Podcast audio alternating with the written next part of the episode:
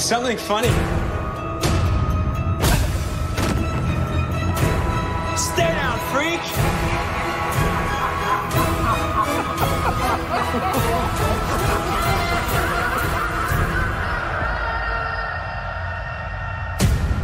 Всем привет! В эфире новый выпуск подкаста «Кактус». подкаста о кино и не только. И с вами человек, который вернулся, чтобы снова исчезнуть, Николай Цигулиев. Человек, который дал шанс Крису Прату и Дженнифер Лоуренс, и Евгений Москвин. Сегодня в «Кактусе».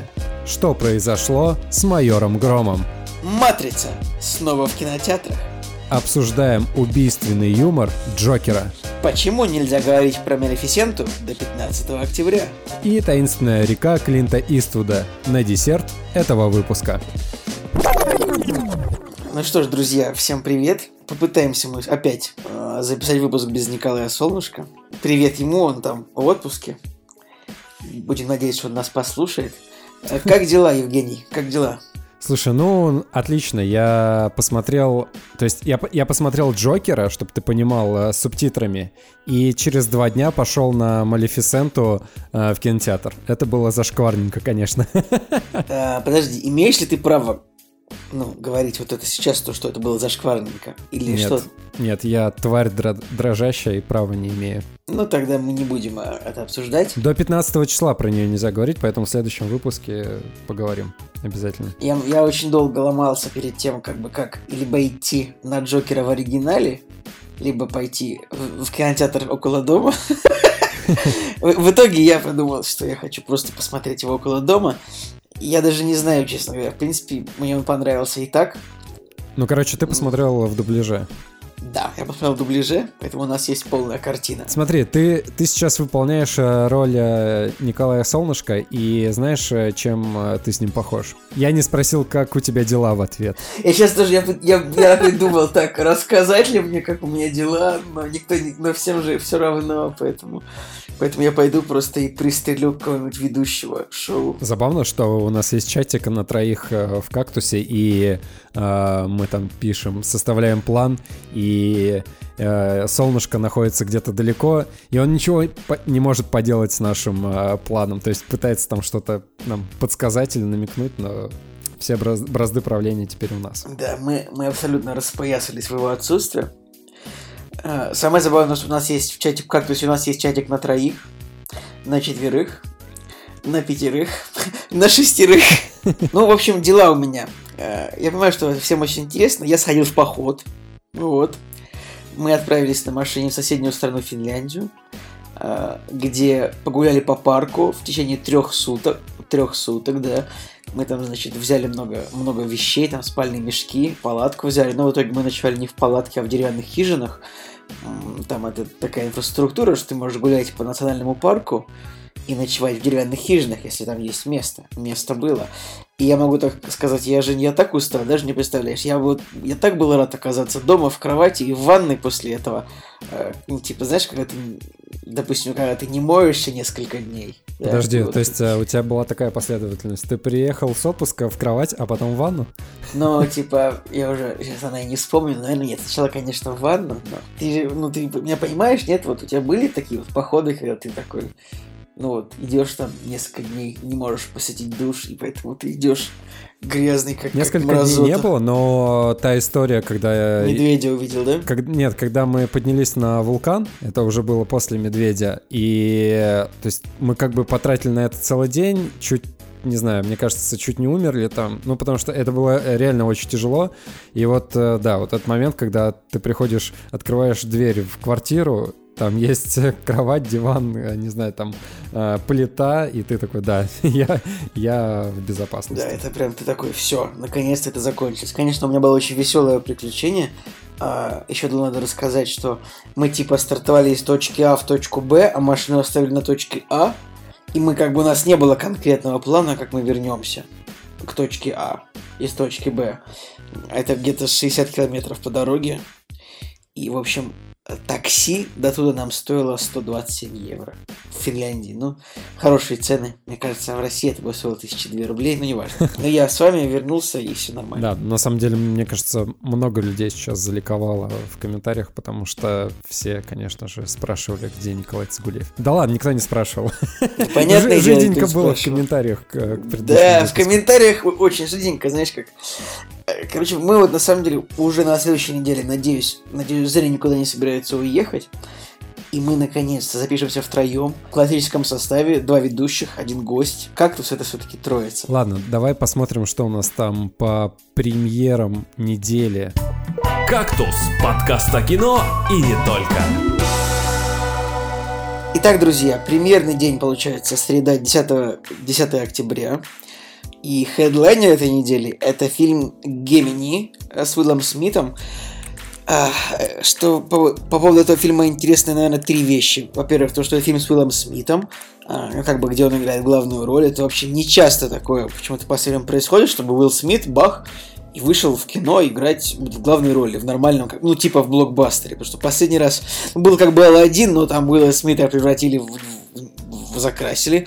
До этого была яркость, но этот фильм он не шел в кино, он был на Netflix. И как бы я даже не знаю, кто-нибудь вообще смотрел яркость? Жень, смотрел яркость? Это... У меня нет Netflix, поэтому я не смотрел яркость. Но, кстати, вот на этих выходных э, мы были в Выборге и снимали такой небольшой отель на природе, и там э, был, э, конечно же, телевизор. Вот, и мы в такой теплый, уютный вечер э, с видом на прекрасную природу, решили посмотреть, э, что идет по телеку. И по одному каналу шел «Я робот», а по другому шел, э, шли «Мстители. Война бесконечности». Вот, и мы, соответственно, переключались между Улом Смитом и «Войной бесконечности». То есть, пока на одном канале была реклама, мы смотрели другой. Вообще, при прочих равных, если бы сейчас был, был такой выбор, я бы сейчас пересмотрел «Я робота», потому что я давно его не смотрел, и вообще прикольный фильм. Короче говоря, что касается фильма, фильма «Гемини», э, три факта интересных. То, что фильм с Уиллом Смитом. Второе, то, что у фильма уже очень плохие рейтинги, и от критиков, и от зрителей, типа 5,5, 5,3. И но основное интересно то, что фильм снят в формате там 120 кадров в секунду, или сколько, или 240. Слушай, а не 60 ли? Не, не ты что. Это еще Хобби снимался в 60 кадрах. А, то есть, типа, а, поэтому... шагнул вперед. Да, этот фильм он снят, 120, он снят в 120 кадрах в секунду. И история такая, что кажется далеко... По-моему, в России, короче, нет кинотеатров, которые могут показать вот именно фильм так, как он снят. Я не разобрался точно в этом вопросе. Э, но, как бы, как оказалось, это для фильма не нужно вообще. То есть это зачем это просто решили технически его снять. И, ну, в принципе, в принципе, говорят, что все экшн-сцены показаны в трейлере. Я как бы не знаю, нужно ли отговаривать людей идти на него. Короче, фильм о том, как Уилл Смит, он играет некого убийцу профессионального, встречает себя же из прошлого, то есть себя молодого. То есть э, на экране у нас как бы есть Уилл Смит настоящий, как бы там 50 лет, и Уилл Смит омоложен с помощью грима и компьютерной графики. Причем фильм-то на самом деле правда от очень крутого режиссера, потому что Энг Ли это человек, который снял, как бы, например, «Жизнь Пи», э, «Крадущийся тигр, затаившийся дракона» и «Горбатую гору» он еще снял. Я, кстати, не думал об этом. Слушай, забавно, что эм, Господи, как же фильм-то выходил с э, Брюсом Уиллисом? Лупер. Э, да, Лупер, Лупер вот, да. И забавно, по, ведь по идее практически похожая идея, но единственное, что здесь, конечно же, он просто в прошлое или в будущее там не отправлялся, а по идее здесь э, просто молодой клон, и именно с этим у меня связан главный вопрос. Почему прокатчики перевели английское слово просто в транскрипция или как это называется. То есть почему они не назвали фильм «Близнец» там или еще что-нибудь, а перевели таким странным названием, которое никому не понятно. Но мне почему-то кажется, что э, из всех прочих равных это вот самое лучшее название, как можно было бы назвать фильм. Потому что если бы назвать фильм «Близнецы», то это бы, ну помнишь фильм про близнецов, это там про Вот двух... это я бы, кстати, посмотрел. Типа, реально, этот фильм был дико популярен на этом самом, на СТС. Но это, это мое клише, что я э, просто половину фильмов всегда загребаю э, всегда списывает популярность на то, что они шли по СТС. Но это на самом деле правда. Этот фильм шел по СТС. Короче, просто наверняка вот есть просто миллиард фильмов, которые называются «Близнецы». Да, кстати, можно было бы... То есть бюджет у фильма 138 миллионов долларов. Мне кажется, можно было бы сделать его гораздо дешевле, если бы его сын сыграл э, его молодого. Да, но он не похож абсолютно, типа, э, сын Уилла Смита это какое-то недоразумение. Не хочется, конечно, его оскорблять, но он как бы, он какой-то мелкий, хилый, ну, черты лица, ну, то есть вот он, он не может играть молодого отца, потому что он просто не похож на него. Как бы опять-таки не хочется, не хочется ругать, но это Ну, вообще трейлер действительно очень странно смотрится. То есть я когда первый раз увидел, а, какое-то непонятное впечатление было. То есть я привык уже к классическому какому-нибудь киношному формату.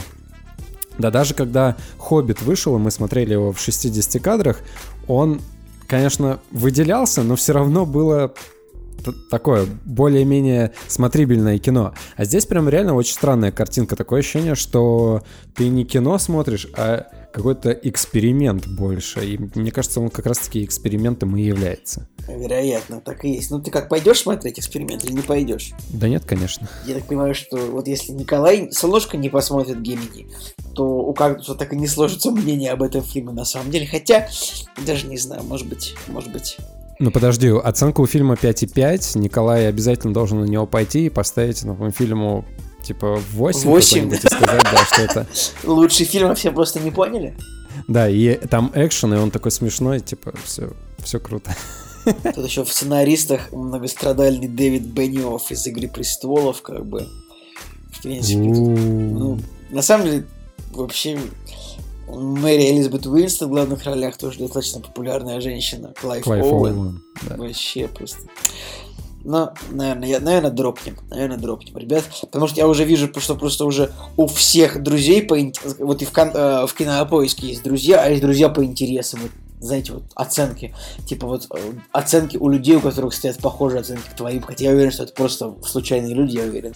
У меня оценки у друзей по интересам уже 4, 2, 4, 4. То есть, на самом, с другой стороны, мне теперь интересно, чем фильм так плох. Ну, то есть, вот, рецензия от афиши. Ну, журнал афиша. В принципе, все, что нужно знать про этот фильм, нарисовано у него на постере. Более того, этим можно ограничиться. Не. Ладно. Короче говоря, на Гемини мы, друзья, не идем. Что же у нас дальше идет? «Дождливый день в Нью-Йорке» — это фильм Вуди Аллена, а, с довольно неплохим актерским составом. Ну как, с неплохим? С неплохим актерским составом по меркам Вуди Аллена. То есть есть Тимоти Шаломе, Эль Фаннинг, Селена Гомес, Джуд Лоу и остальные имена уже менее популярны. Э, вы понимаете, что ну, не мы с Женей должны об этом фильме как бы рассказывать, потому что ну, это вот 92 минуты фильма, это как бы типичный жанр, это типичный это типичная цифра для фильма Вуди Аллена, то есть это просто какая-то мелодрама, какая комедия о том, что как бы, ну, люди вот идут люди как-то вдруг встречаются с кем-то, и вдруг что-то происходит. Я вот. на самом деле ничего плохого про Вуди не хочу говорить, но произошла такая история, что, опять же, я э, готовил подборочку фильмов э, для работы, и, соответственно, самый милый, там, один из самых милых фильмов на этой неделе, это был как раз-таки этот фильм, но э, я не вдавался в подробности вообще, да я даже не смотрел, кто режиссер, я сразу открыл трейлер и э, начал смотреть, и, и ты представляешь, я пропустил в трейлере момент, где было написано, что, э, типа, режиссер Вуди Аллен, то есть я, может, какие-то кадры выборочно посмотрел, и я, я даже сначала не Жень, подумал, Жень, что... Жень, но да. тебе бы тогда пришлось бы на, на работе всем рассказывать, кто такой Вуди Аллен еще полчаса, нет? Так вот, короче, смотри, такая тема, что я пропустил, такой, думаю, ладно, поставлю этот фильм, вроде там нет крови и все более-менее миленько, но думаю, ну, блин, какой-то проходной фильм, опять какая-то средненькая мелодрама, и дропнул его, но поставил в ротацию. И, короче, э, сижу в столовой, Показывается этот трейлер, и мне друзья говорят, типа, о, зацени, новый фильм в идеале. Я такой, а, в смысле в идеале? Я говорю, да это, это не в идеале, это просто какая-то, какая левая мелодрама вообще. Они такие, так нет, там же написано в идеален. Я поднимаю глаза, и там реально написано, типа, от сценариста и режиссера в идеальный. Я такой, блин. Но это просто к тому, что я не подразумевая, то есть не читая кинопоиск, там, не смотря какую-то дополнительную информацию, просто по кадрам э, подумал, что, блин, ну какая-то просто мелодрама, которую можно спокойно дропнуть. Блин, в идеален, черт. Так, напомним, Женя на работе занимается тем, то, что он вот... э, Одна из его обязанностей, это он э, типа, вот у них там телевизоры висят, и Женя обязан сделать так, чтобы там у них играли трейлеры, которые, вот, э, фильмов, которые выходят на этой неделе в кинотеатре, то есть там много людей. Это в столовой происходит, правильно? Ну, это там и в столовой в основном, и в сборочных цехах, но на прошлой неделе, по-моему, а, в ротацию поставил э, трейлер музыкального фильма Металлика. Кошки? Ну, то есть, типа, нет, Металлика, типа концерт в кино показывают. И я поставил трейлер, и это было круто. То есть люди едят, а там а, Металлика с симфоническим оркестром. На самом деле, я сейчас немножечко углубился в «Дождливый день в Нью-Йорке», я думаю, что я его посмотрел, потому что как-то вот прям атмосфера такая, такие красивые люди, таких, такие в рубашечках, в кардиганах, такие в беретах. Нью-Йорк, мне С кажется. красивым что- светом. Короче, да, я думаю, что вот под, э, под осень в Санкт-Петербурге, мне кажется, э- этот фильм неплохо посмотреть. Мы, конечно, у нас, ну, конечно, не Нью-Йорк, но тоже дождливые дни бывают, и можно, можно посмотреть.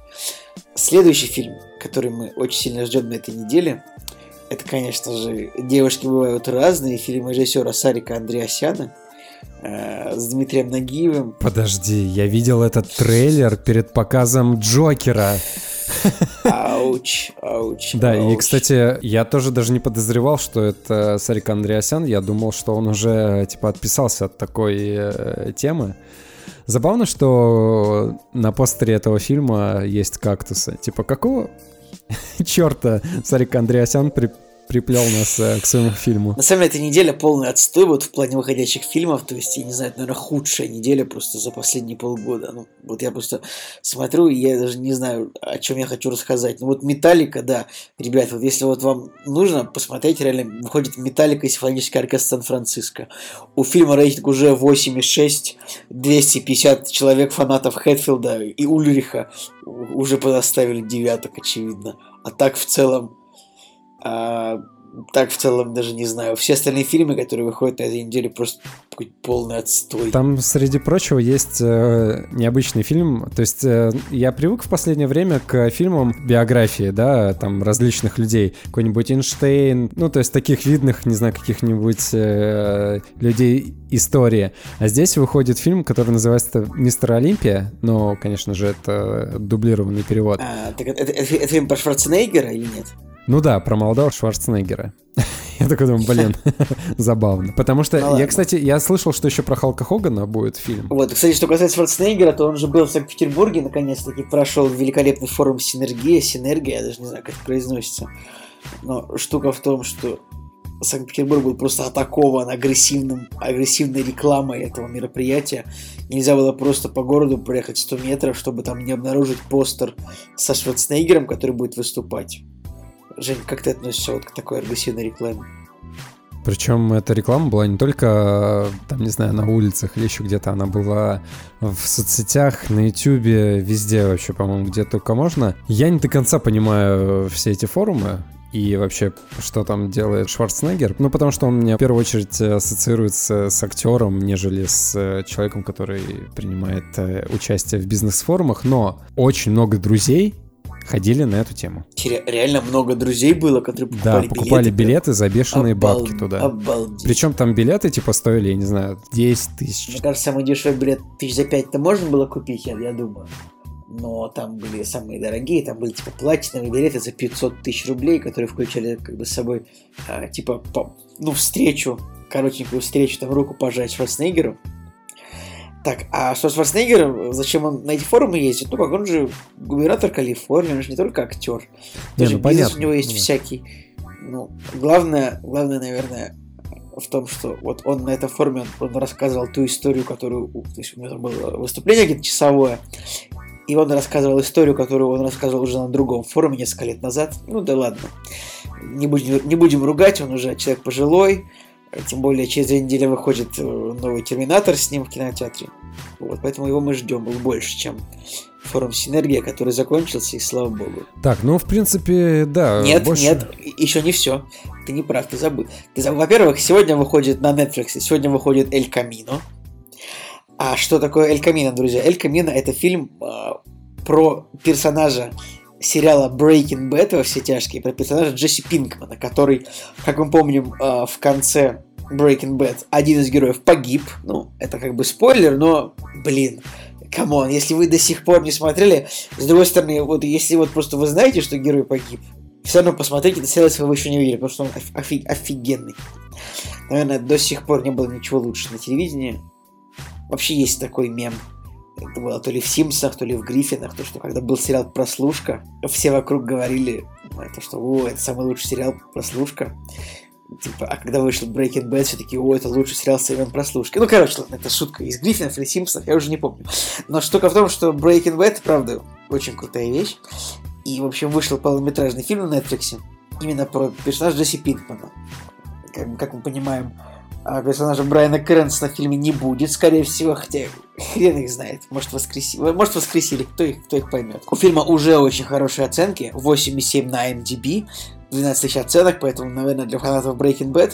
Я скажу честно, я уже забыл, вот прям я сильно забыл, что произошло со вторым героем. Я помню, что один погиб, а что случилось со вторым, я просто уже забыл. Специально для тебя они сделали Netflix э, нарезочку э, всех событий, которые произошли, всех главных событий, которые произошли с э, персонажами. Ну хорошо.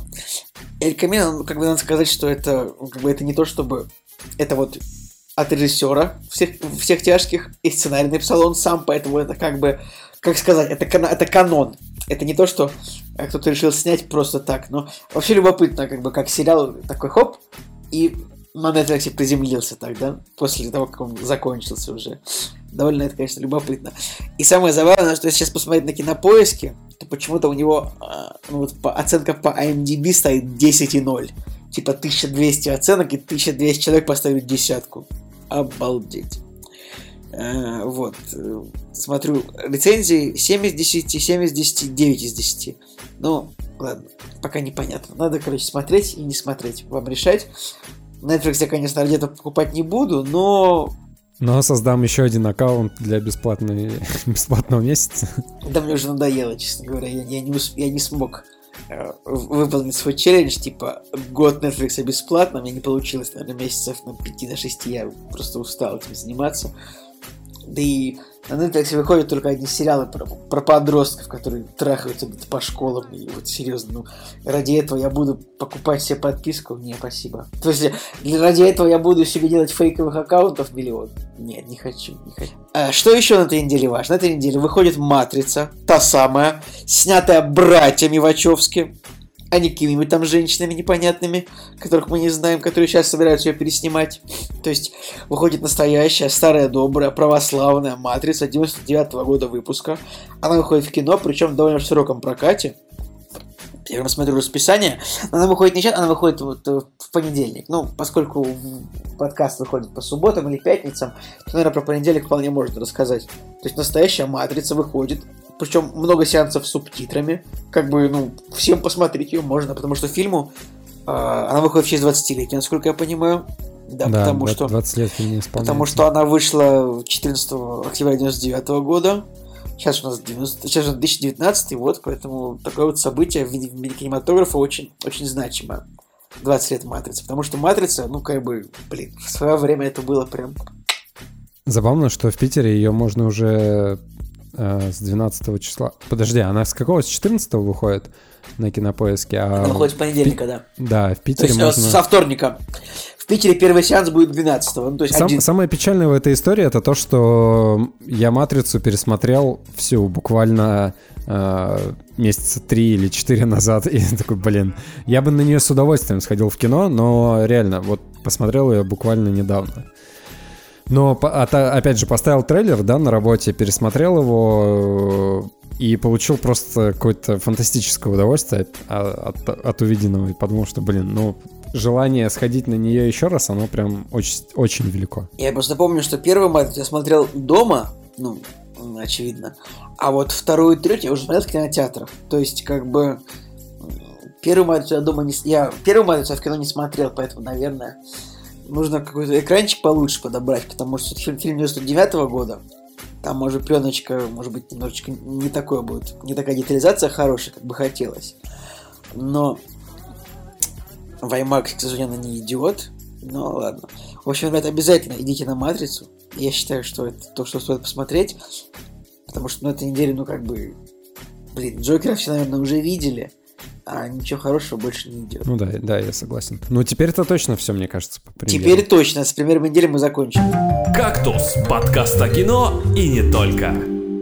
Так, Жек, в аннотации ты рассказал нам, что зачем-то дал шанс Крису Прату и Дженнифер Лоуренс.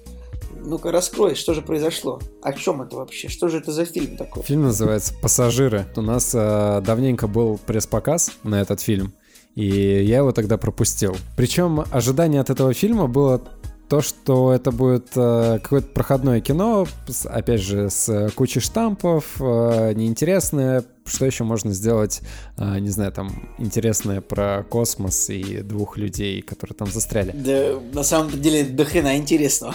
ну ладно, продолжай. Ощущение от э, фильма было такое.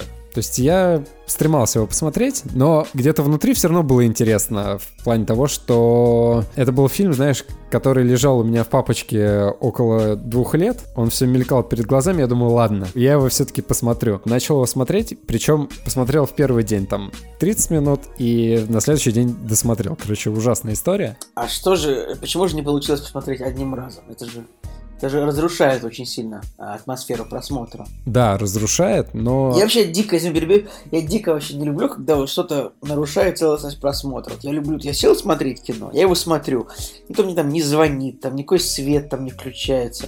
Вот, вот, как бы ты вот сел смотреть кино, и ты его смотришь, ничто не должно отвлекать. Вот я считаю, только так можно получить удовольствие от просмотра. Ну, это как бы, это, конечно, по-разному бывает. Иногда в силу обстоятельств не получается так, но продолжай, пожалуйста. Вот вообще самая зашкварная история, вот просто максимально зашкварная, то, что я его посмотрел, я его начал смотреть в пробке, потому что застрял просто в глухой пробке. Я такой думал, так, что-то у меня было, по-моему, в э, папочке. Так, Такой, подожди, Жек, а как, как, как это? У тебя это на, э, на планшете, на ноутбуке лежит? Как ты вот так в пробке? Посмотрю, какое кино. Ну, на мультимедиа центре, который в машине. Вот. Ничего себе, там у тебя кино смотреть можно. Да, Ну ладно, вот, и... Ну, просто фильм был на флешечке, которую я всегда носил с собой, и подумал, так, окей, вроде там были пассажиры, дай-ка я его посмотрю в пробочке. Ну, соответственно, а, посмотрел там первые 30 минут, пробка рассосалась, я доехал до дома, и такой думаю, блин, интересно, и в итоге досмотрел на следующий день. И знаешь что? Я был приятно удивлен. Вот э, если есть люди, которые э, видели, что выходит э, фильм «Пассажиры», но не стали его смотреть, э, не знаю, по каким-либо причинам, можно его смотреть. Одобрено. Слушай, ну, я тут, тут, наверное, мы вступим в этот самый, мы вступим, наверное, уже в полемику, потому что я максимальный хейтер этого фильма. Типа, у меня от него пригорело очень сильно в свое время. А у меня от него, у меня к нему, честно говоря, основная претензия в том, что, во-первых, ну, как бы это какая-то максимальная тупость, то, что корабль летит сам, безнадзорно, один человек может проснуться, но обратно в сон погрузить его нельзя на корабле. А, чего, кому, ну то есть вот сами условия, которые, вот как бы, вот типа вот условия, в которые режиссеры поставили этот фильм, это тупость какая-то. Да, в принципе, я, я с тобой полностью согласен. Причем, а, ребят, давайте вот сейчас небольшие спойлеры будут, поэтому если, не, если хотите посмотреть, э, то можете скипнуть первые там 5 минут. А, вот момент, когда м, просыпается случайно капитан корабля Лоуренс Фишборн. Лоуренс Фишберг. Да, вот, э- вот это самый э, печальный момент фильма, самый глупый, потому что а, нужно было как-то заставить сценарий развиваться дальше, да? При- Да, работать. Да, придать ему толчок, поэтому он чисто случайно просто а, А, проснулся так, и умер. а, так, так у нас и начало же, как бы, фильма тоже же, герой же просыпается просто случайно, там же даже не было причины. Нет, почему? Причина была. что- Разве была? Да, при- Разве какая-то? Ну, причина того, что попал метеорит э, типа в корабль, повредил э, центральный там что-то типа процессор и, и- или что-то такое. Ну и как бы по идее в этой системе э, замкнуло вот именно его капсулу. Ну, как я понял. А, да, вот, в принципе... То есть, короче, вот первый, первый час фильма, когда он просыпается, пытается осознать, что с ним произошло, а, пытается вот э, не знаю, там, замечает эту девушку, изучает ее, раздумывает, типа, а, как бы будить ее, не будить. В общем, вот этот момент мне очень понравился. И, как ни странно, Крис Пратт, в принципе, неплохо отыграл. То есть э, я переживал за его персонажа, и я действительно переживал за его поступок, потому что э, моральная сторона этого действия, типа разбудить э, девушку, и лишить ее дальнейшего будущего, которое она хотела, это ну, блин, прикольная история, мне понравилось. Конечно, да, если задумываться, то что реально корабль летит один, а, внезапно просыпается потом капитан, а, нужно, там, не знаю, остановить разрушающийся двигатель, вот этот вот. Да, есть моменты, но в принципе вот основная история мне понравилась. Так что я даже не знаю, я, по-моему, ему поставил Восемь. Восьмерка у тебя стоит, даже у Николая Солонка стоит восьмерка, тоже как бы вот восьмерка стоит, блин, не знаю. Но эм, давай так, это, эта восьмерка, она основана именно на эмоциональном восприятии. То есть, если логически, конечно же, э, просчитывать там все ошибки и возможные какие-то косяки фильма, то да, наверное, вскроется вообще бред и тупость. Но в целом, как бы вот реально, пока смотришь, а, вот таких вот прям критических каких-то ошибок не возникает. А, когда фильм заканчивается, да, такой думаешь, блин, есть э, моменты, которые тебя смущают. Но в целом вот реально вот симуляция такой... Э, такой ситуации, она достаточно правдоподобна была. Вот если просто взять за правило, что действительно корабль летит один, а они все находятся во сне, то в принципе вот, ну, реально, первый, первый час он действительно интересен. А, плюс есть очень крутые э, находочки. Мне понравилось, когда а, пропадает гравитация на корабле, и э, там а главный женский персонаж оказывается вот в водном таком пространстве. Короче, прикольно, прикольно. Некоторые моменты, они действительно какие-то новые, интересные, их было приятно смотреть. Вот, так что, да и смотри, да и в целом оценка у него 7.1, а MDB 7.0. Я бы не сказал, конечно, что это супер какое-то нереальное кино, но вот на разочек мне, точнее на два раза, мне его хватило. Ну ладно. Я, я так скажу, что, блин, не, не, я прям максимально вот именно, поскольку, ну вы же знаете, что для меня фильмы про космос это такое, я всегда чутко очень реагирую. И и, блин, ладно, я сейчас подумал, что если бы этот фильм был не в космосе, он, правда, был бы не так плох. Но в целом меня взбесило вот это то, что персонаж пробудился как рояль в кустах, и капитан появился как рояль в кустах. В общем, фильм сплошные рояли в кустах, которые летят в космосе. Ну ладно. Как бы хоть... То есть, я просто вижу, что в кактусе и у тебя стоит восьмерка, и у Андрея восьмерка. И как бы, ну, против троих я уж воевать не буду, ладно любите пассажиров, я не против, как бы, хорошо, Причем любите у пассажиров. оптимистра шестерка а, ну да, у тебя с Денисом самая низкая оценка 6, а дальше у всех моих друзей 7, 7, 8, 8. У одного человека даже фильм в любимых находится. Я такой думаю, вау, ничего а, себе. А, а, Анто, у Ан, Антона тебя нет в нашего искать? Сегодня тоже четверка там стоит вообще фильм. Ну ладно, ладно, Антон красава. Четверка это правильная оценка для этого фильма, которую я просто постеснялся ставить. Просто, короче, я, я так, знаешь, о чем подумал? Что м- если ему еще больше реализма прикручивать, э- то, мне кажется, идея бы разрушилась. Вот основная этого фильма. То есть мне показалось, что все-таки баланс был соблюден, ну, более-менее равномерно между там, не знаю, бредовостью, э, сценарными какими-то ошибками и и, э, не знаю, там, желанием удержать э, сценарий вот в голливудских каких-то законах, рамках э, интересного взаимодействия между двумя супер красивыми актерами, чего уж там таить. Вот, я на самом деле... А. Да. Не говори, говори. Я просто, на самом деле, даже не очень люблю Дженнифер Лоуренс, потому что мне она, ну, не знаю, то есть я, я не считаю ее какой-то супер выдающейся актрисой, и Криса Прата я тоже не считаю выдающимся А вот тут актером. я с тобой соглашусь, но Крис Пратт мне нравится, Дженнифер Лоуренс мне как-то, да, не очень, но, а вот Крис Пратт классный. Кстати, но они... Крис Пратт женат на дочери Шварценеггера. Да, Интересно. да, да, да, теперь, теперь, теперь на ней женат, да. Но, как ни странно, блин, они реально попали в свою роль, то есть она такая, блин, ну, я, я, мне тяжело представить других людей, а, с другими характерами в этой роли. Понятно, что там, знаешь, а, его а, вот, вот эта вот случайность, рояль в кустах, то, что просыпается случайно механик, который разбирается во всех вещах и который как бы специально летит э, на эту планету, Э, чтобы да, там... А строить- Дженнифер... Дженнифер Лоуренс играет хипстершу, которая в какой-то момент превращается в бабу, которая пилит своего мужика. Знаешь, типа, это очень смешно. Там такой, там такая метаморфоза, она такая, «А, я писательница, я надеюсь, что я и напишу о том, как жили люди на планете. Через час она такая, да как ты смел меня разбудить? Ты убил мою жизнь! Вот такая вот метаморфоза, там она достаточно забавная, на мой взгляд. Ну, ладно, я думаю, что со многими женщинами такое происходит. А, и, кстати, жизни. очень, очень клевый персонаж а, бармена. Вот прям, вот прям реально классный, классный персонаж, мне понравился. Причем, думаю, ну, тема с роботами-то уже изъезжена с этими андроидами, которые на флейтах кожаных играют. А нет, здесь вот отличный андроид, который хорошо Что за, что за андроиды, которые играют на кожаных флейт? Ну это же из этого, из Прометея. Или, короче, А, ну, Жень, Жень, там это было, там была не кожаная флейта, типа, кожаная там флейта, это что-то другое. Там была просто флейта, типа, там была флейта, которую один робот ставил другому в рот. Ну блин, ты понял, мой Типа, ну я понял тебя, да.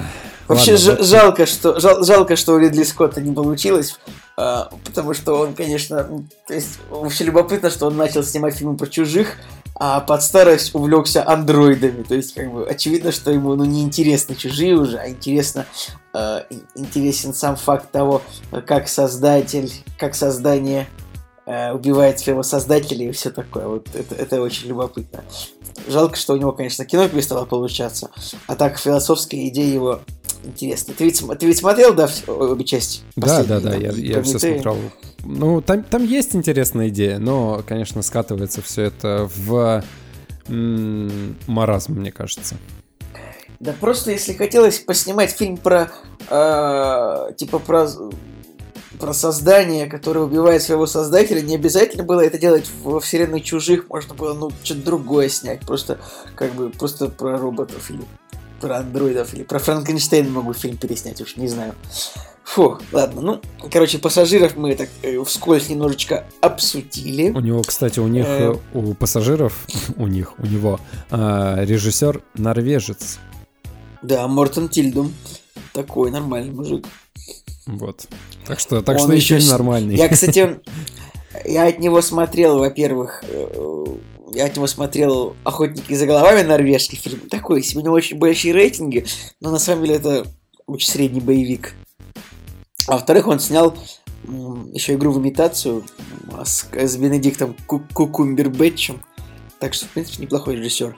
И сейчас он снимает сериал Джек Райан, ну, как бы, эм, который идет на, на Амазоне.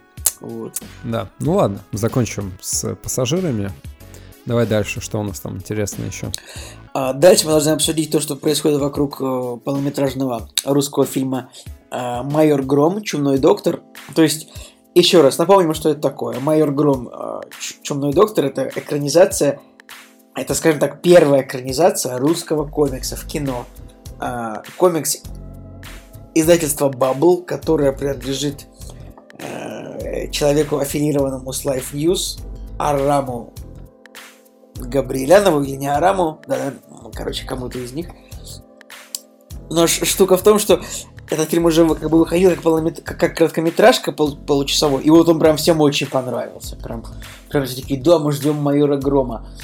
Теперь какие-то странные вещи происходят и э, с, с экранизацией этого фильма. И очень любопытно то, что, во-первых, они поменяли главного актера. С этого, мне кажется, вообще все выпали. То есть, ну, нам показали, что будет этот мужик играть. Нам уже, он уже сыграл 30 минут. Нам показали, потом бах, берут другого актера, меняют режиссера. В общем, Слушай, ну Довольно- по поводу актера, я, по-моему, слышал, что он а, отказался сниматься на самом деле сам. Не знаю, насколько это правда, но просто где-то на форуме, по-моему, или где-то там на сайте, в группе прочитал о том, что он отказался просто сниматься. э, и любопытно, любопытно. Мне больше понравилось то, что э, типа кто-то... В общем, короче, у них такая тема, они очень хотят, чтобы фильм э, очень сильно распиарился. И, и где-то я тоже читал о том, что Артем, Гиб... вот, Артем Габрянов заявил, мы хотим, мы, создатели фильма, хотим, чтобы о майоре Громе слышали везде. От коробки пиццы до стены в подъезде. Интересно будет, как бы, когда уже придет непосредственно э, дата, когда уже будет ближе к выходу, интересно, насколько будет много рекламы. Ну, то есть, рекламу там можно сделать хорошую, учитывая ну, то, что, в принципе, у этих ребят у них есть достаточно неплохие ресурсы медийные.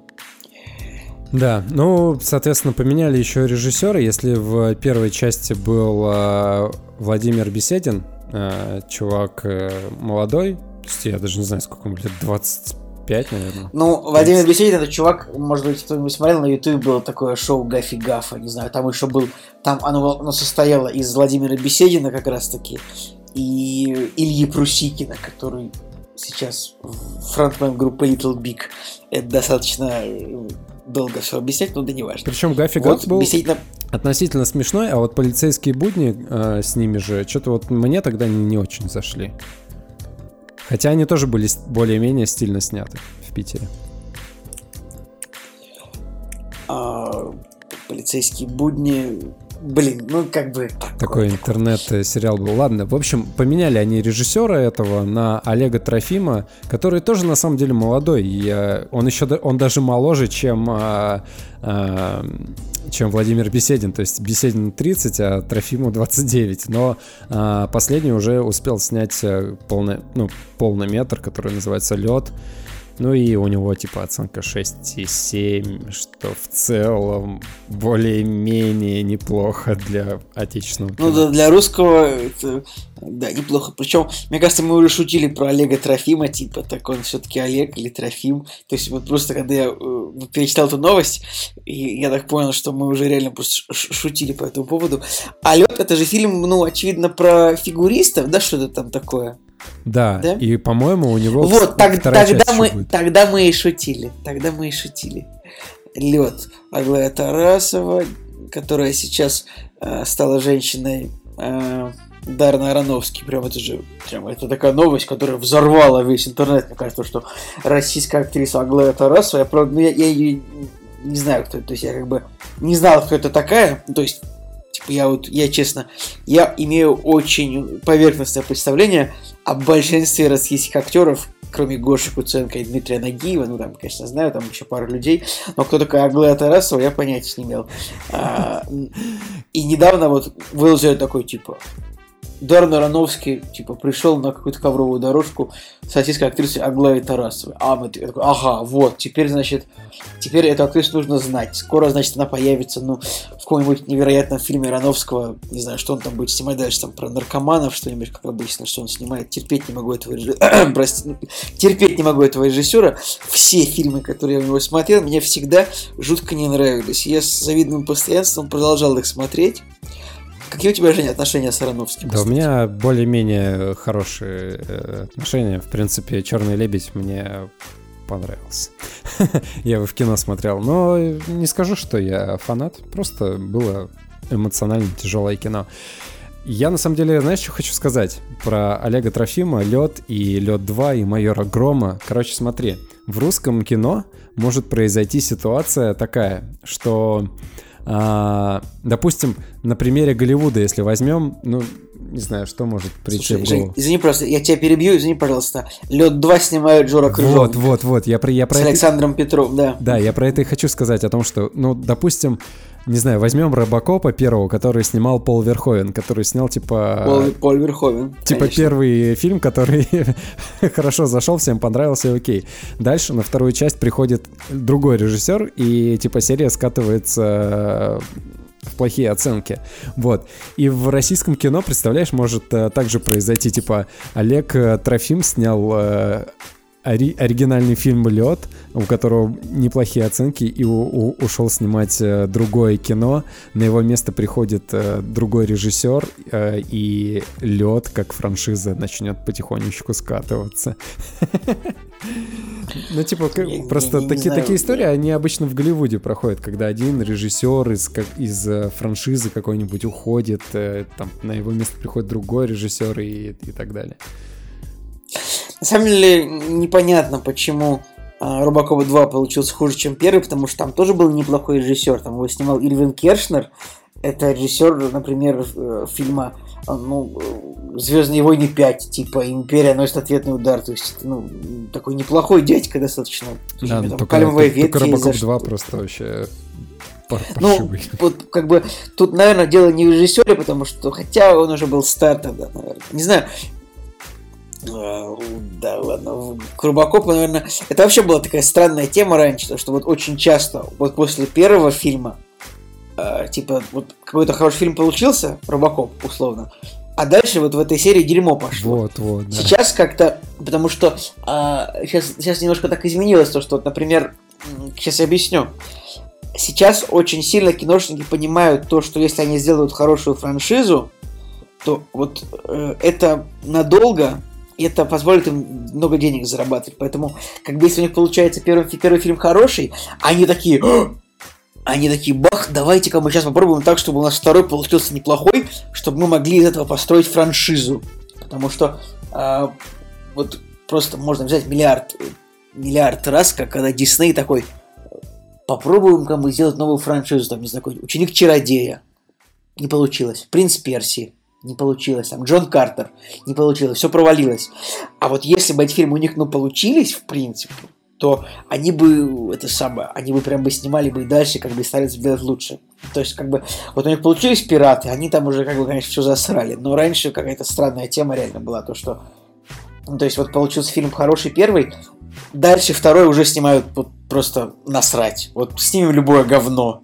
Вот просто можно миллион наверное, миллион не получится, конечно, но можно прибрать, можно несколько, не знаю, звездный десант первый получился неплохой, а дальше ну, сразу, сразу, сразу straight to, to DVD выходил звездный десант, да.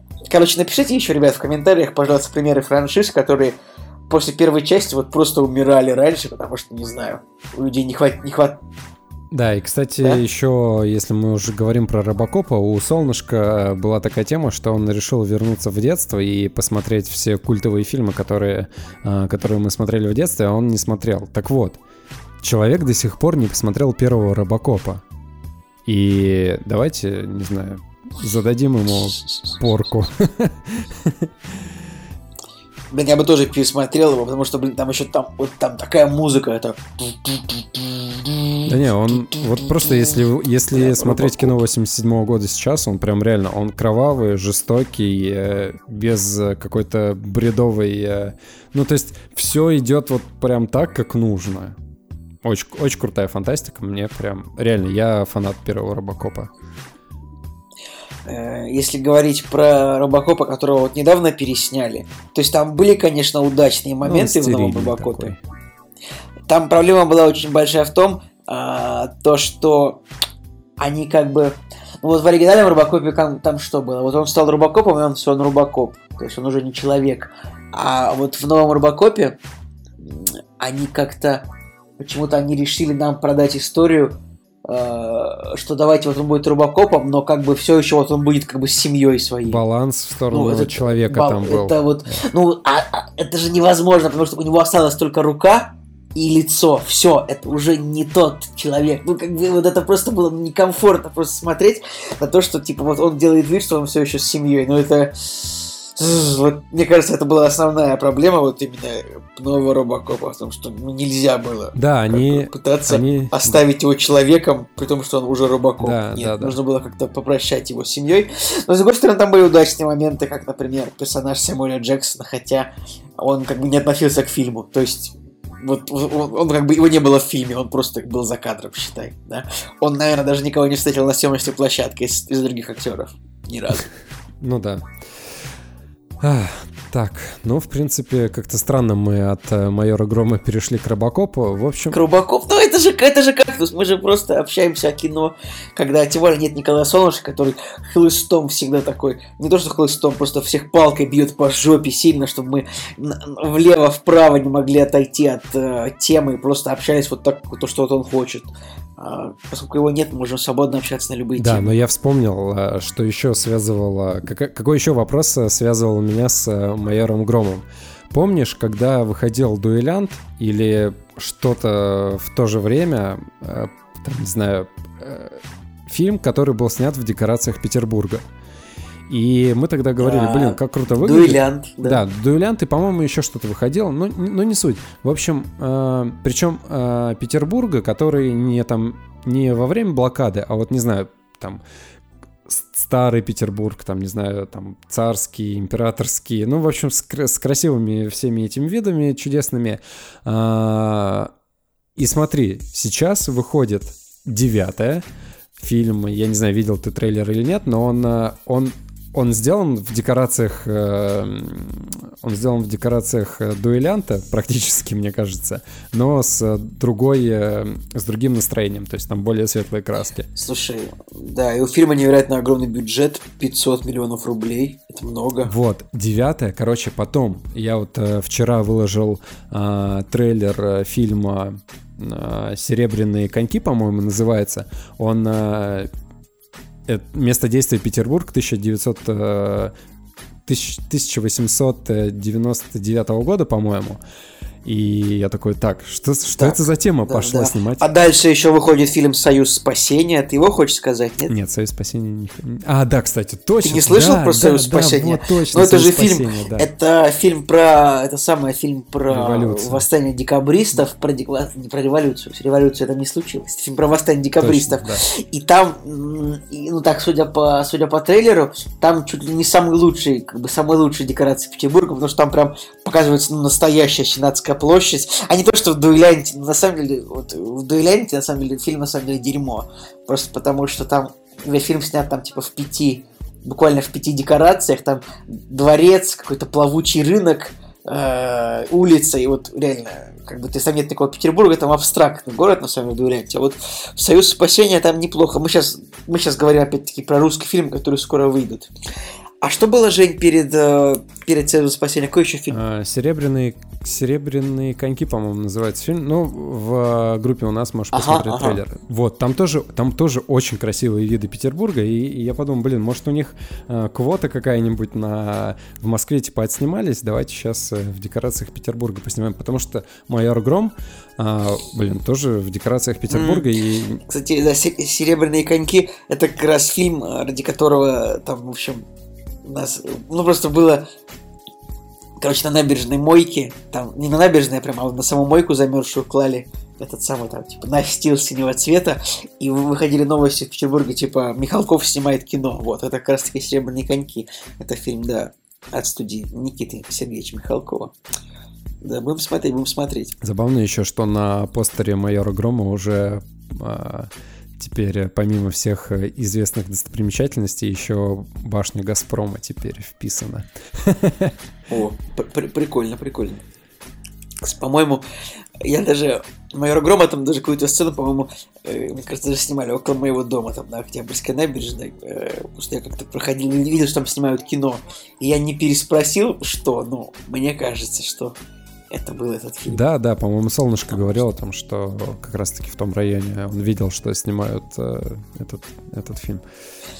Забавно, так что надеюсь увидеть там свой, свой, свой дом. Так нет, Вот, а ну, подожди, а хорошо. снимали короткометражку. Там тогда короткометражку снимали. Короткометра- Разве? Я, я уже забыл, давно так было, значит, уже. Просто там не было этого кадра. Э, не важно, не важно, не важно.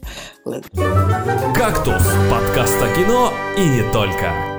А, ну что ж, друзья, время подходит к тому, чтобы мы уже наконец-то поговорили о фильме, который уже две недели взрывает кинотеатр, э, кинотеатры, взрывает э, задницы зрителей и особенно взрывает задницу Николая Солнышко, потому что он а, сейчас находится в отпуске и уже неделю не может посмотреть этот фильм и написать какую-нибудь невероятную рецензию в свой великолепный телеграм-канал. Человек еще даже не попал на пресс-показ. Я так понял, что вы приглашали, и он не смог на него попасть.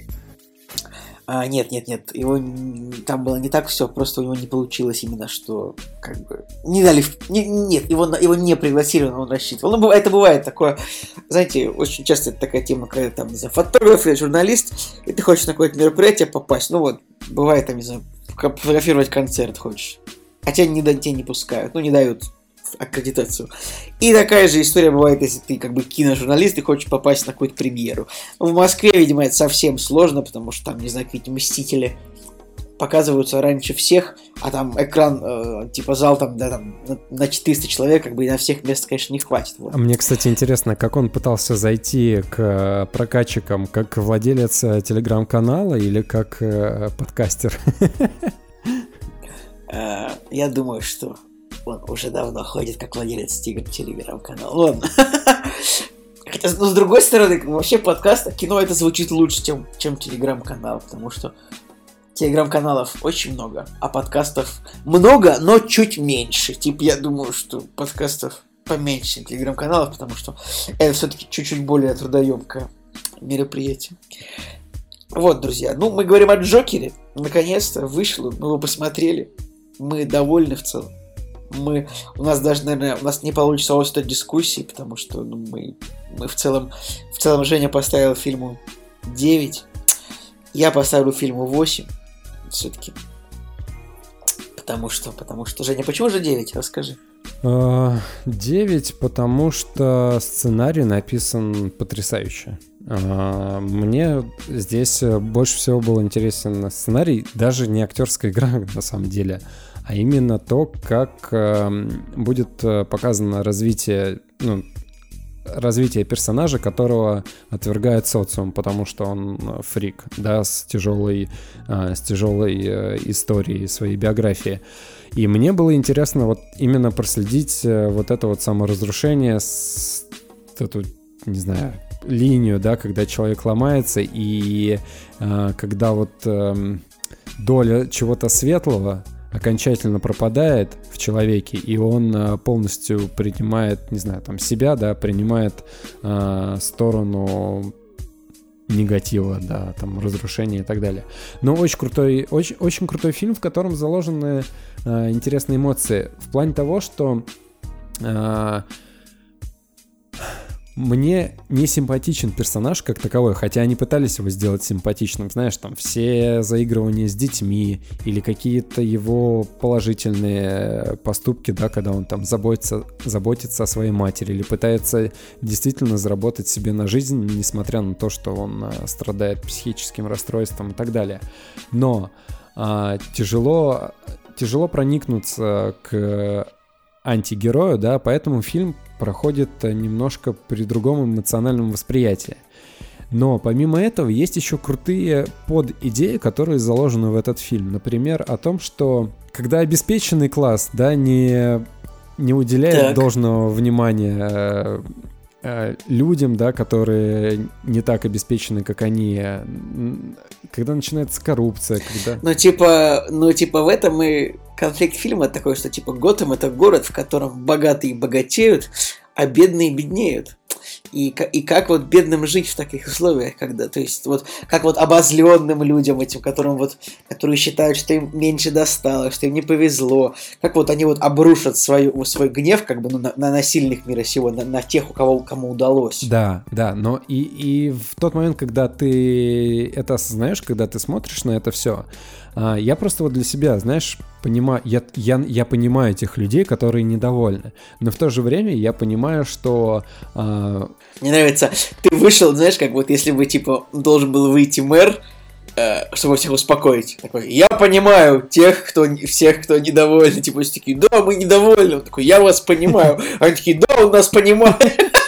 Продолжай. Короче, просто с точки зрения исторического контекста это прикольно. То есть, э, когда происходит революция, а революция это всегда а, деградация. Это, ну, то есть... Э, ну, пора. Истори... Ну, ну, ну, не всегда. Ну, пора. Ну, такая жесткая. Революция, революция и рознь, mm. как бы. Но тут, да, у фильма тут, скажем, такие, довольно такие левацкие, немножко коммунистические взгляды, поэтому коммунисты фильмом очень-очень довольны. Да, да, да. Ну, вообще, вообще, вообще, ну, типа, любой фильм, в котором, а, как бы, скажем так, чернь восстает против богатых, как бы начинает э, убивать банкиров по, перекрестк, по перекресткам и как бы щемить э, миллионеров в общественном транспорте, как бы и как бы восхваляется, это, конечно, типа это левацкий фильм э, коммунистического толка, типа отберем все у богатых, отдадим бедным. Даже Робин Гуд это по сути коммуни... А, да неважно.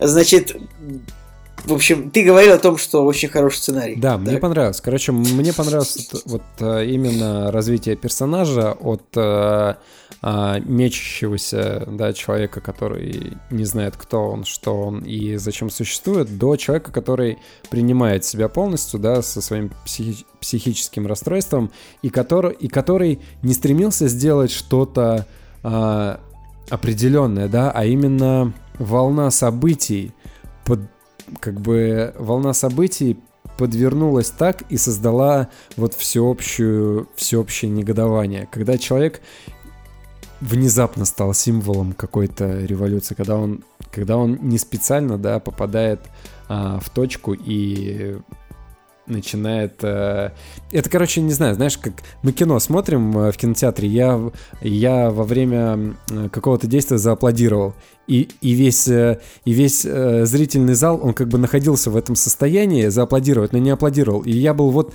вот первым человеком, который зааплодировал, и весь зал такой тоже поднял волну эмоций. А на каком ты месте зааплодировал? Когда? А, ну это... А, когда он убил, когда он убил банкира? Не, не, я, метро, я, я, не в этом, я не в этом фильме аплодировал. в этом... А, не, в этом Не в этом. Это а. было... Э, это было в «Миссии невыполнима» с Машковым, когда накал бреда был такой, что я от прикола зааплодировал, и весь зал тоже почему-то зааплодировал, поддержав меня. Слушай, ну, кстати, э, в целом вообще вот э, у Джокера у него довольно высокие оценки, в принципе, в России он уже в топе 250 кинопоиска, не знаю, может уже опустился. Также он как бы выиграл Венецианский кинофестиваль, ну то есть мы, конечно, это обсуждали, но сложно мне сказать пока что, насколько это оправдано, но, но в целом, как бы, рецензии от кинокритиков у фильма а, а, ну, как бы не сто процентов хороший. То есть на Rotten Tomatoes у фильма 68% положительных рецензий. То есть, в принципе, много критиков, как бы вот более поздняя волна критиков, она фильм все-таки немножко раскритиковала. Я думаю, что фильм многие раскритиковали фильм как раз таки, что тут типа оправдывается, скажем так, оправдываются убийства и жестокость. То есть в фильм идет такая волна, то что вот, да, эти богачи, они виноваты, их надо убивать. И как бы вот общество сделало меня таким, а я как бы на самом-то деле был не такой плохой, но как бы, ребята, вы не забывайте, что это все равно фильм про Джокера, это просто чувак, который строит козни другому чуваку в, в костюме с ушами, в костюме с черными ушами. Это же просто враг Бэтмена. Нет? Ну, с этой точки зрения очень, очень клевая все-таки предыстория получилась, да, когда... Да, я согласен. Как... Я, кстати, вообще никогда не задумывался о предыстории Джокера. Ну, то есть, вот у меня была в голове то, что ну, вот это псих, который упал в чан с кислотой, да, изначально.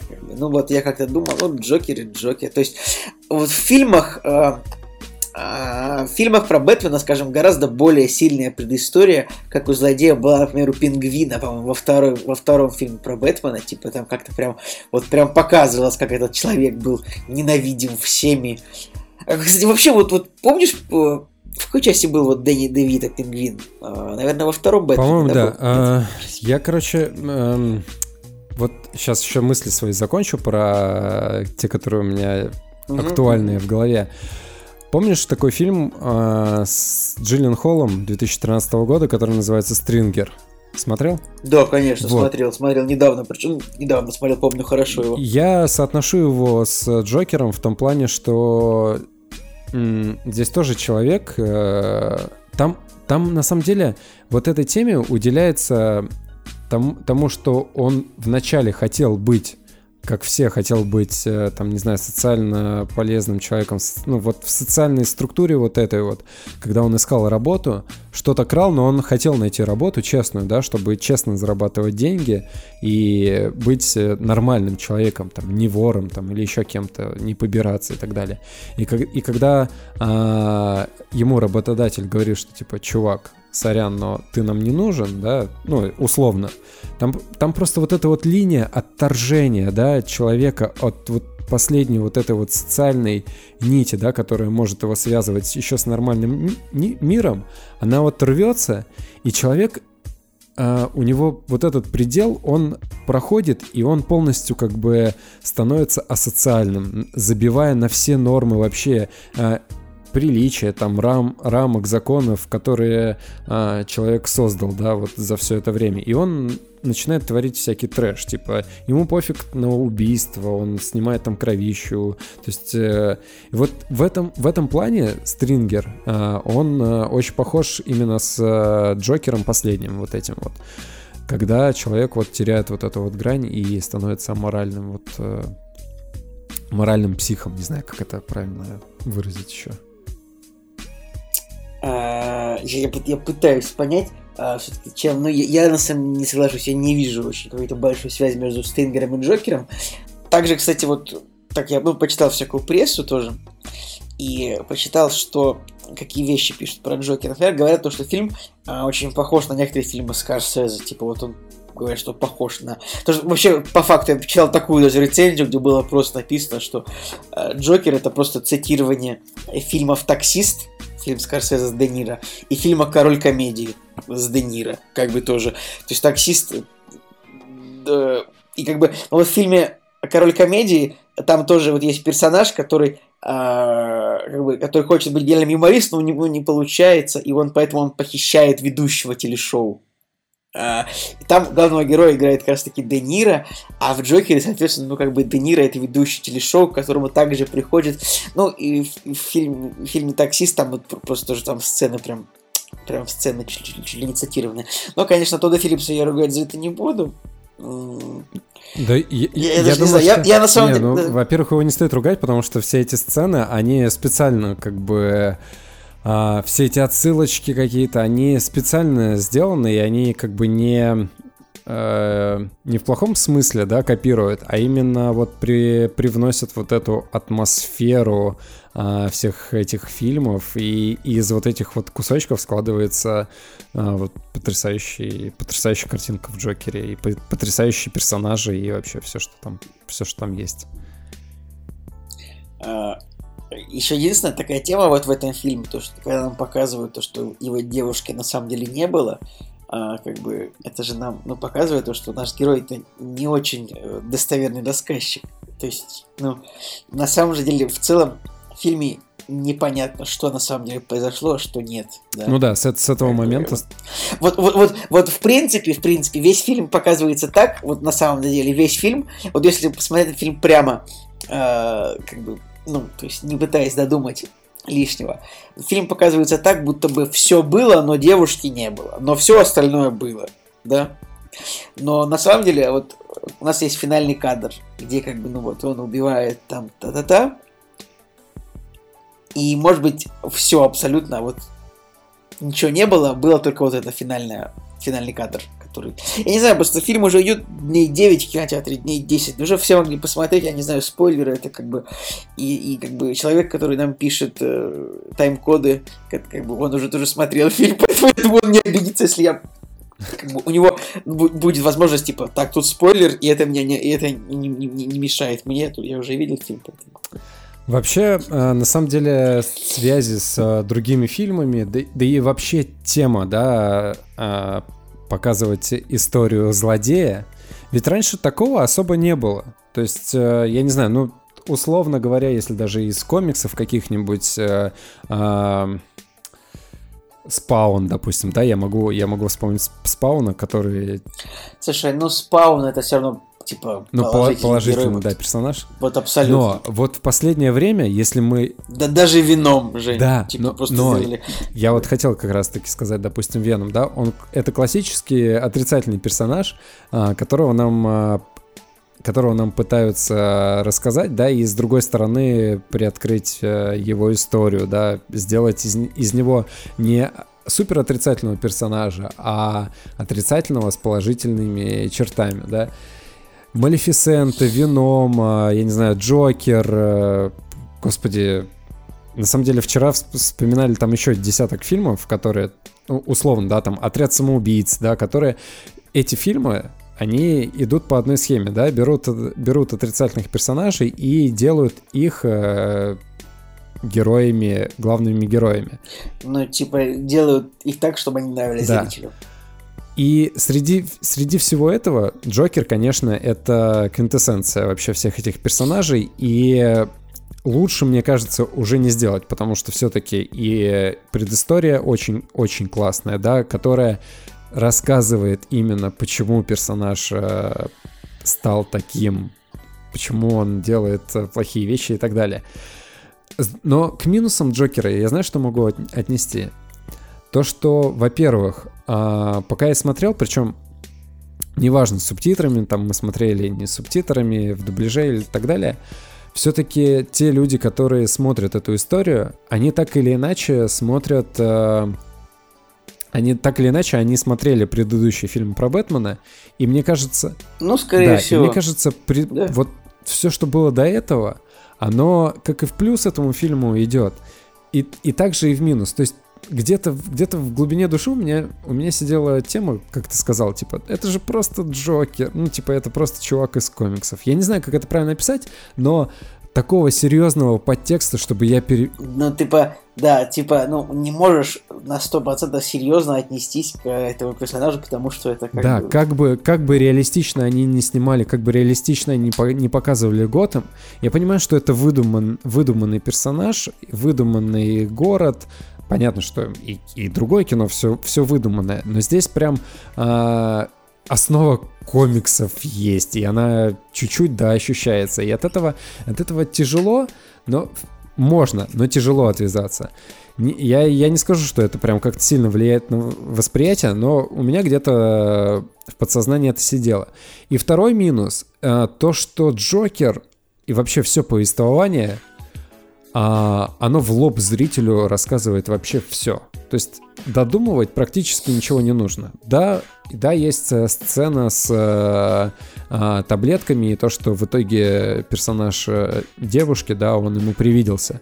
Но все, но во всем остальном это достаточно прямолинейное кино, которое идет э, от точки А в точку Б, и ты просто следишь за развитием персонажа и не выходишь за эти рамки. Ну, как мне показалось. Ну, э, понятно, что у меня стоит оценка 9, и эти минусы, они их даже минусами можно не назвать, они просто, просто незначительные какие-то вещи. Но все-таки такого вот, знаешь, э, э, эмоционального подъема, эмоционального прям какого-то бума, когда я вышел из кинотеатра и подумал, что, господи, это лучшее, что я видел э, за последнее время, как, не знаю, как, как может быть, а, было условно говоря, там, не знаю, с зеленой книгой, да, хотя, хотя угу. с течением времени тоже эмоции поутихли, но или с недавним а, «Однажды в Голливуде», да, вот «Однажды в Голливуде», не знаю, вот лично меня зацепил, да, я там а, еще неделю о нем говорил. А «Джокер» я вот вышел, полчаса как-то по... мы подумали на, на тему этого персонажа, да, к чему это все приводит, а, основные идеи, второстепенные идеи, и все. На следующий день я, я уже достаточно спокойно об этом фильме разговаривал, потому что а, даже вот если брать актерскую игру, круто, но, не знаю, меня не, ничем не поразило. Я, я... Но вообще будет, будет интрига, типа, выиграет ли Хоакин Феникс Оскара или нет. Типа это прям интрига-интрига. И знаешь, почему актерская игра еще тоже на как бы она крутая, вообще бесспорно. Все, он просто потрясающий актер. Джокер отыгран э, невероятно круто. Но в голове еще образ трех предыдущих четырех э, Джокеров. Четырех. Да, четырех. Или Пяти. там еще, Шести. которые в мультфильмах были. От которых э, не то что отвязаться нельзя, но которые тоже были круто воплощены. И ты как бы ну, кроме, кроме Джареда Лето. Да, ну, да даже Джареда Лето можно взять, да, у него просто другое, другое, другое воплощение. Но не суть. Суть в том, что а, в его Джокере а, много нового, но а, чего-то кардинального от персонажа, его, ну, чего-то кардинально такого там нового, да, допустим, как было с Хитом Леджером, условно, да, оно, конечно, в шок там не, не повергает. Повергает актерская игра, да, он от, круто отыгрывает, вообще бесспорно, но вот э, прям, прям вот выйти и сказать, что, господи, это, это бесподобно, это, это вот прям 10 Оскаров подряд человеку. Слушай, ну, мне в фильме очень понравилось, как бы, что, ну, по тому, что мы видели, типа, нам показали, что герой восторжествовал, типа, вот там же, как бы, когда фильм смотришь, то есть где-то на половине фильма ты думаешь, господи, как грустно-то. Ну прям, это прям давит, это прям я что пришел смотреть сюда? Реквием по мечте, что ли? Я не понимаю. Э, как бы прям вот и болеет он, типа и болеет его мать, и денег у него нет, и увольняют его с работы, и все плохо, и то, и все, и пятое-десятое. И как бы то, что у него как бы ну в конце, ну типа у него получается, ну скажем так, вот то, что вот он, то, что он как бы сделал за весь фильм, это можно сказать, что вот у него получилось, вот то, что он хотел, как будто бы он типа, не знаю, его там заметили условно, он там это пострелял несколько человек. А, вот я прям, я прям, я прям за персонажа порадовался. Потому что не то, чтобы я одобрял там убийства, или я там одобрял э, погромы богатых, э, но вот именно эмоциональная составляющая того, что типа у героя что-то получилось, мне понравилось. Потому что я, я, я, я боялся, как бы, что они так, как бы, типа, так и оставят героя, ну, просто лежащим в ну, типа лежащим в квартире с больной мамой, как бы ничего не получится. Не-не, концовка, концовка просто да. потряс... Ну, в смысле, концовка такая, какая и должна была быть. Э, то, к чему э, фильм шел э, с самого начала. То есть, если бы конец был какой-то другой, блин, я бы задумался. А здесь, в принципе, э, именно то, что должно было быть, и то, что, э, по идее, явля... являлось второстепенной идеей да, когда люди вот нашли себе э, символ вот этого протеста, да, выбрали его. А, и вот, и вот эта концовка, она, она как бы стала основополагающей вообще этого фильма, как мне кажется. Даже, даже не его э, эмоциональное вот разрушение, да, и изменение с одной полярности на другое, окончательно, а вот именно то, к чему его действия привели в конечном счете. Блин, вот, вот с этой точки зрения очень круто. Ну и последний плюс, реально последний, это музыка. Просто, вот просто потрясающая. Да, с музыкой хорошо. Моменты, когда хорошо. он там, не знаю, танцует э, на лестнице на улице, когда происходит какое-нибудь э, действие, да, предстоящее действие, там, перед убийством или еще перед чем-то. Блин, вот музыка идеально передает э, эмоциональное настроение. И и в этом плане картинка, актеры, сценарий и музыка, они здесь а, воедино соединены так, что вот получается реально общая картина, которая максимально пытается раскрыть э, персонажа и вообще главную идею. Поэтому вот Оскара за музыку я бы реально Джокеру отдал. Ну, блин, это надо, это надо уже не смотреть в феврале. До февраля еще много фильмов может выйти хороших, которые как бы и заставят, заставят нас забыть Джокера. А я все-таки считаю, что самая лучшая сцена это как бы, ну, э, с Карлика. Типа он такой, ты единственный, кто хорошо ко мне относился. Прям мне так понравилось. Я прям, прям, вот это прям такая хорошая сцена. Вот типа, учитывая, что вот, учитывая, что все произошло дальше, как бы то, что он такой, я тебя не трону, и как бы ушел. Прям такая хорошая сцена, такая добрая вообще. Мне очень такая, понравилось. То есть, да, акцент. Вот именно в таких э, мелочах, э, когда ты понимаешь, что а, у него все-таки есть э, в голове зерно там, не знаю, там, справедливости или а, месть, но которая равноправна, да, то есть месть, но люди другие, которые, там, не знаю, хорошо к нему относились, они не страдают. А, и вот эти вот, и вот эти вот моменты, прописанные в сценарии, они, вот, они играют на персонажа правильно, так, чтобы зритель э, все-таки ему сопереживал, несмотря на то, что это психически больной человек, да, у которого очень трагическая судьба, и который э, нарушает закон, убивает людей и так далее, и так далее. Короче, вот, вот реально, да. вот с точки зрения отношений, да, лю- лю- людей и социума, это очень, э, очень, очень клевый фильм.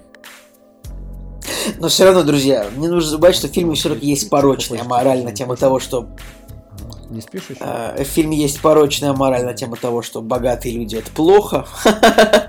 Э, поэтому вы так, вы когда фильм смотрите, вы э, все, что происходит, вы так типа фильтруйте так напополам, не принимайте все на веру. Типа иногда бывает такое, что богатые люди справедливо заработали, а бедные, ну, справедливо не смогли заработать. Как бы не то чтобы это прям всегда виновата злая система, это иногда, так, иногда просто так случилось. вот. Ну и нужно сказать, что у фильма, в принципе, очень хорошие сборы. А, бюджет 55 миллионов долларов. Сейчас уже по миру собрано за 10 дней примерно 300. Это нормально. Видите, DC. Видите, DC Warner, что бывает, если вы снимаете ну, нормальный фильм, а не Лигу Справедливости там или Аквамен. Хотя нет, Аквамен, Аквамен много денег собрал, но все равно фильм говно. Вот. А Джокер достойная картина для того, чтобы как бы окупиться, принести прибыль и дать Ворнерам и DC вдохновение, чтобы они ну, дальше снимали нормальные фильмы в этой киновселенной, а не то, что получается обычно. Забавно, что я вспомнил про зеленую книгу, потому что когда один из э, э братьев Форелли, который до этого снимал в основном тупые комедии, делает комедию. Оба, оба, да. оба снимали, ну два брата Форелли, да. да. А, делает э, фильм, который как бы смешной, но оскароносный и очень круто прописанный э, для, для двух персонажей, то и здесь, знаешь, э, чувак, который до этого снимал э, «Мальчишники в Вегасе», берет и снимает такой эмоционально психологически сложный фильм. Мне нравится такая тенденция. вот. Да вообще, на самом деле, тот Филлипс, на самом деле, неплохой режиссер, как бы удивительно, что вот у него последние пять фильмов это были в основном, ну, прям, правда, комедии. Э, то есть нет, у него были только комедии, абсолютно. У него были 8, просто, ну, типа, 8 мужиковых комедий, там, типа, Старский хач, Дорожное приключение, Три мальчишника, Впритык. Ну и был парень со стволами, я фильм этот не видел, но Николай Солнышко постоянно говорит, что фильм хороший. А, и вот. даже если вот не режиссеров брать, а актеров, э, да, Адам Сэндлер играл уже до этого, по-моему, в серьезной роли, но сейчас на Netflix с ним э, выходит э, фильм, у которого тоже просто бомбические высокие оценки в районе там 9-10. А, все критики э, потрясающе о нем отзываются, и у него там серьезная роль. И, блин, круто, когда все-таки а, актеры или режиссеры сортирных э, всяких комедий отбрасывают... Речь идет о фильме Неограненные алмазы. Да, неограненные алмазы, да. Вот. Они отбрасывают вот это вот все и снимают какое-то, ну, действительно шедевральное кино. Да, ну, возможно, это все просто еврейское лобби. А, неважно. Нет, нет. Теории заговора это не в этом выпуске. Хорошо. Ну, самое интересное про Джокера, я думаю, будет в следующем выпуске, когда... Вот, вот было бы классно, если бы вот Николаю, условно, фильм бы, ну, типа, не понравился дико, и он бы такой, да, это говно, потому что А, Б, В, и как бы... Это была бы дискуссия. Так что, ребят, ждем, что он скажет. Да. А, вот. Ну, я думаю, у нас осталась буквально одна тема, чтобы обсудить. Давай. Даже не знаю, получ, получится ли обсудить. А, потому что я вот наконец-таки добрался до фильма Клинта Иствуда, который называется «Таинственная река». Жень, ты его не смотрел? Да? Более того, я даже я даже не слышал про такой фильм. То есть э, ты когда мне сказал «Таинственная река», я сразу вспомнил «Таинственный лес». Такой думаю, так, а «Таинственная река» что это вообще? А, удивительная история, потому что таинственная река, скорее всего, он типа погребен вот в этом гугле, когда люди хотят погуглить таинствен, там первым возникает таинственный лес. Хотя, вот если нажмешь на таинственную реку, там как бы актерский состав просто невероятный. Потому что фильм Клинта Иствуда, где играют Шон Пен, Тим Робинс, Кевин Бейкон, Лоуренс Фишберн, Достаточно. Забавно, что Лоуренс Фишборн уже в третьем или четвертом фильме за наш выпуск э, возникает. То есть «Матрица», пас- Матрица «Пассажиры», да. э, «Таинственная река». Реально, Лоуренс, Лоуренс Фишберна много. В общем, это фильм 2003 года, который, как бы, ну вот, если так вот посмотреть, просто с, издалека, чем может привлечь, привлечь зрителя. Во-первых, а, тем, что в фильме два Оскара за лучшую мужскую роль и мужскую роль второго плана. То есть э, Шон Пен и Тим Робинс тут, соответственно, получили по Оскару, как бы. И, конечно же, когда два прекрасных белых мужчины-актера получают Оскара, два за фильм, то ну, это не может не привлечь твое внимание, чтобы посмотреть. Фильм довольно тяжелый, оказывается. Он такой на поверхности. Фильм о том, как в общем, были три мальчика, а потом, как бы, ну, показывается там пятиминутные эпизоды с детства мальчиков, а потом, как бы, они выросли, и, типа, вот они уже вместе не дружат. И, как бы, э, дочь одного из них убивают, и, в общем, дальше начинается детектив. Э, в общем, я просто, ну, вот если вам хочется посмотреть такой детектив, который переплетен с такой достаточно... Это не то, чтобы это как бы классический детектив такой, а как, например, не знаю, несколько хороших парней, несколько хороших парней, плохой пример. Жень, давай, подкинь детектив. Короче, это не убийство в Восточном экспрессе. Тут больше такая драма, прям такой фильм очень такой тягучий, такой тяжелый. И довольно он такой, финал у него достаточно грустный без спойлеров. Но зато здесь, то есть это прям фильм 2003 года, но по духу это фильм 90-х. То есть там играют, то есть там э, Кевин Бейкон и Лоуренс Фишборн играют двух полицейских, такие, э, такая пара, и Лоуренса Фишборна там озвучивает тот же мужик, ну в дубляже если смотреть, озвучивает тот же самый из Матрицы, поэтому ну ты как бы не можешь просто откинуть э, то, что на экране Морфеус. Так, в целом, я вообще смотрел очень мало фильмов Клинта Иствуда, и вот решил немножечко Вникнуть в его... Наверстать. Да, ну, я прям мало смотрел, правда, потому что прям стыдно-стыдно. Но... Вообще... А... Конечно, так... Вообще забавно, если бы я просто говорил о той теме, что комедийные всякие творцы, они начинают снимать комедии, а потом уходят в более серьезные. Забавно было бы, если бы Клинт Иствуд на старости лет э, снял такую пердильную комедию. Да, пере, вот пере, это перестал бы снимать, э, поворот. там, не знаю, наркокурьеров, э, убийства там и так далее, а снял бы что-нибудь типа, не знаю, нарко Пукер. Я не знаю, ну что-нибудь такое реально тупое из типа фильмов э, братьев Форели. Нет, я не знаю, мне кажется, что Клинт не умеет шутить, хотя я вот, э, я не уверен, у него есть вообще шутки в фильмах? Я пытаюсь вспомнить, есть у него в фильмах шутки? Да, есть, но мало. Он мужчина серьезный, фильм у него серьезный, роль у него серьезная, ему уже 90 лет.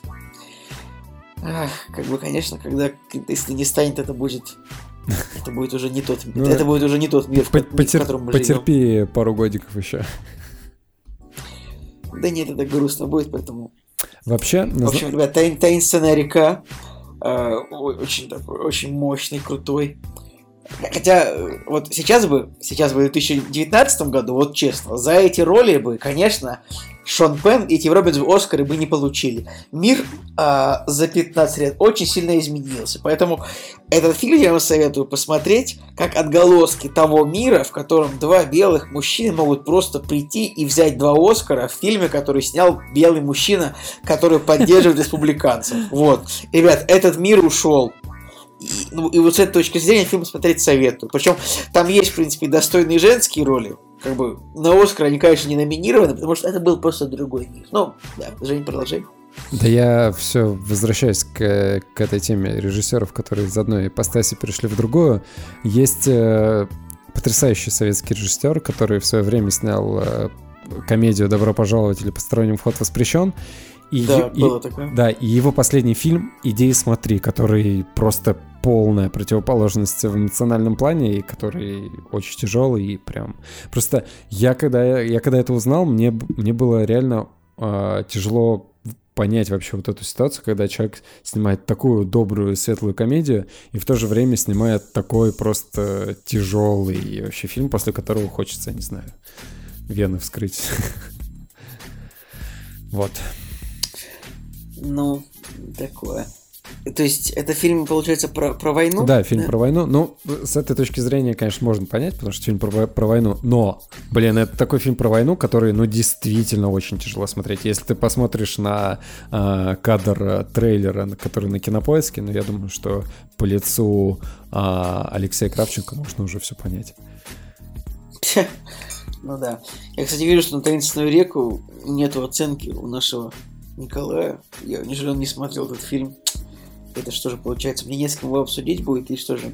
Может быть, мне нужно было просто потребовать, чтобы вы посмотрели этот фильм, чтобы он стал фильмом недели? Да, ты упустил ну, да. свой шанс. Я, я, я, я упустил просто шанс для великолепнейшего обсуждения, потому что было бы, конечно, интересно. Потому что, ребят, конечно, когда один человек рассказывает о фильме, это, конечно, полная фигня. Гораздо интереснее. Это дискуссия. Ну, а наша дискуссия, наверное, на этом уже подходит к концу. Поэтому с вами был Николай Цугулиев и Евгений Москвин. До свидания. «Кактус» – подкаст о кино и не только.